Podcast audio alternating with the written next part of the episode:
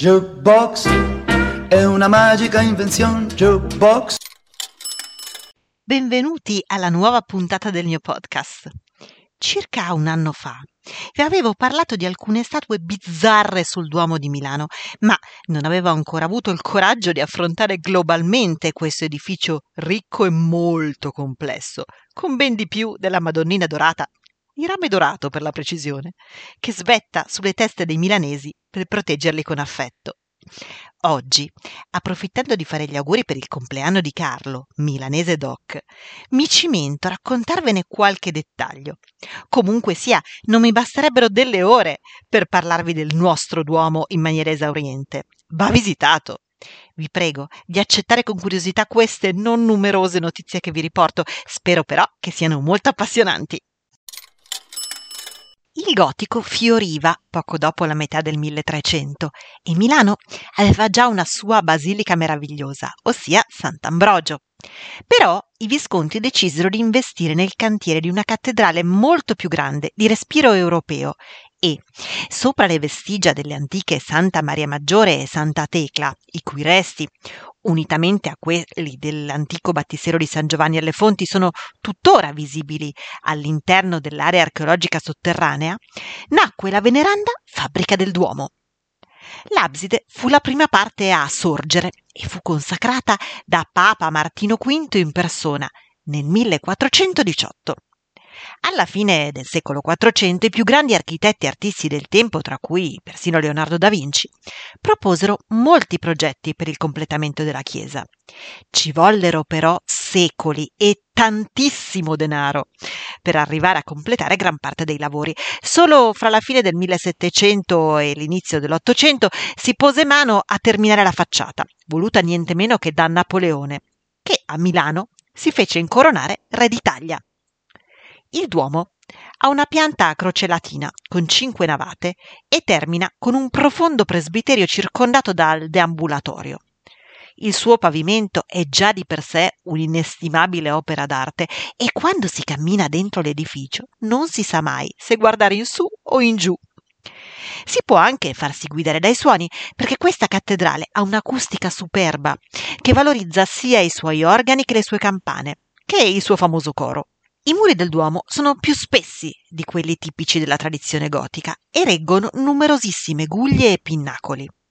All'interno questi muri sono pieni di mattoni, ma l'esterno è totalmente rivestito di un materiale bianco e lucente che si estrae dalle miniere ticinesi di Candoglia e che arrivava in centro alla città tramite i navigli, senza pagare tasse, con la dicitura ad usum fabrice.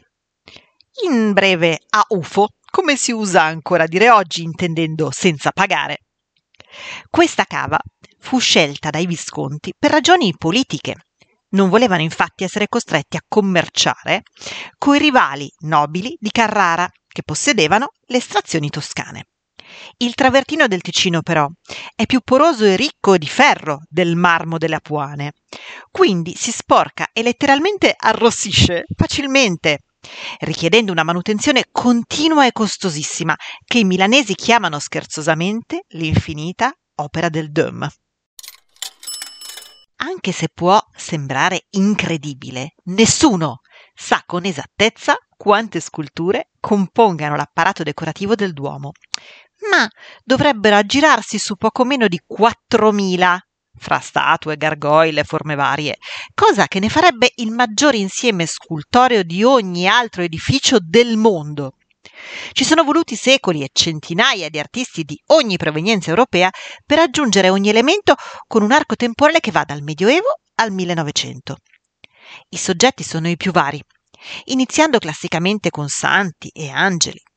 Però poi aggiungendo musicisti, mestieranti tradizionali meneghini, soldati e vedette, persino pugili, ma pure rane, sirene, draghi. Il più famoso si chiama Tarantasio ed è protagonista di molte storie milanesi.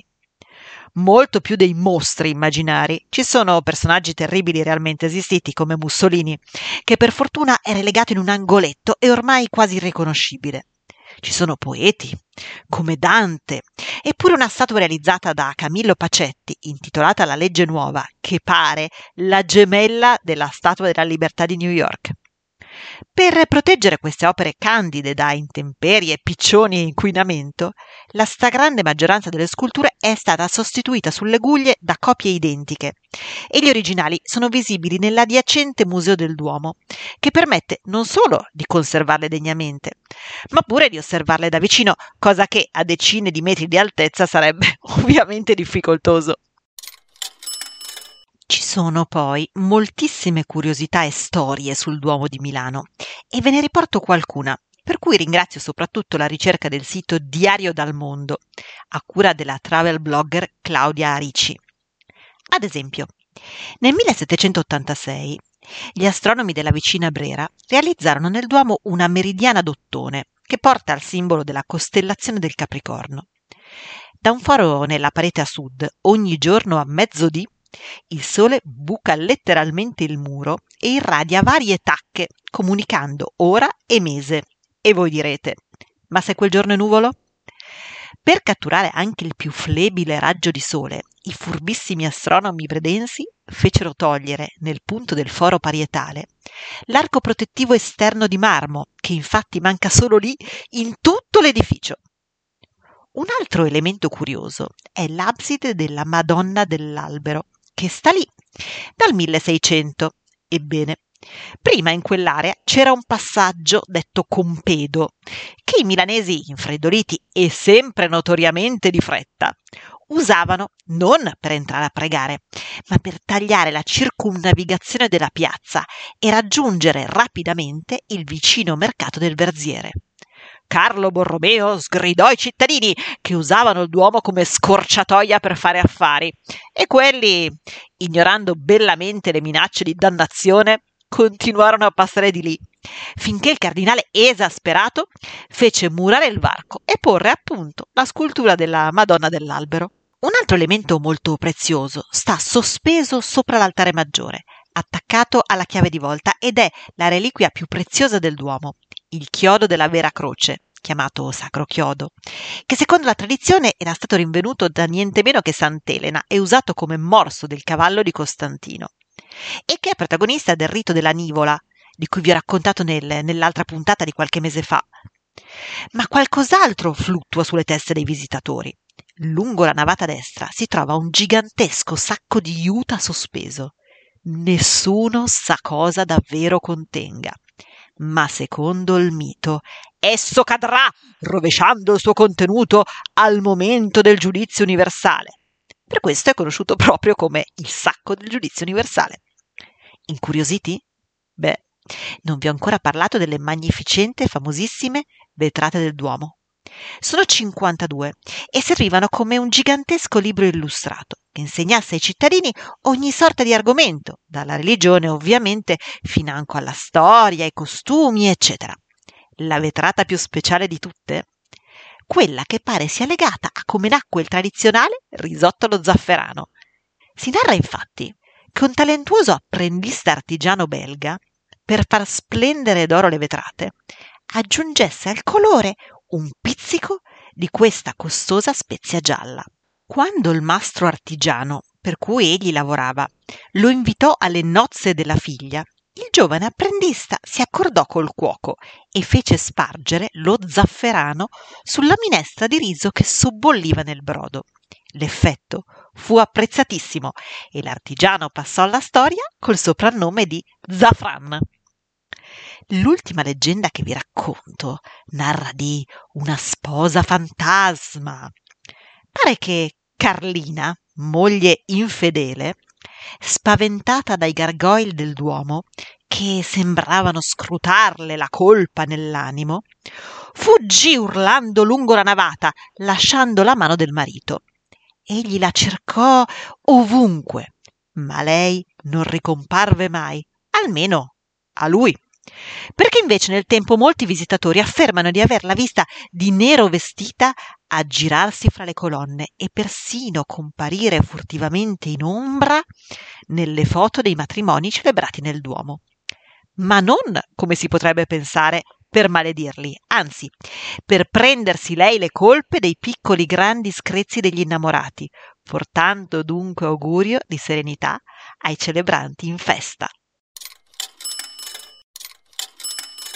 Per oggi. Le nostre storie di arte ed emozione finiscono qui. Ma se ti fa piacere sentirne una alla settimana, iscriviti come follower cliccando sulla piattaforma di audio che utilizzi. E mi raccomando, scrivimi le tue curiosità, ma soprattutto le tue richieste e dediche all'indirizzo arjubox.dirtidarti.gmail.com Jukebox si scrive con la J e la K, Jukebox. Comunque trovi il mio indirizzo anche nella visualizzazione della pagina introduttiva che presenta il podcast. Ora ti saluto e spero di riaverti con me nei prossimi episodi. Che la bellezza sia con te.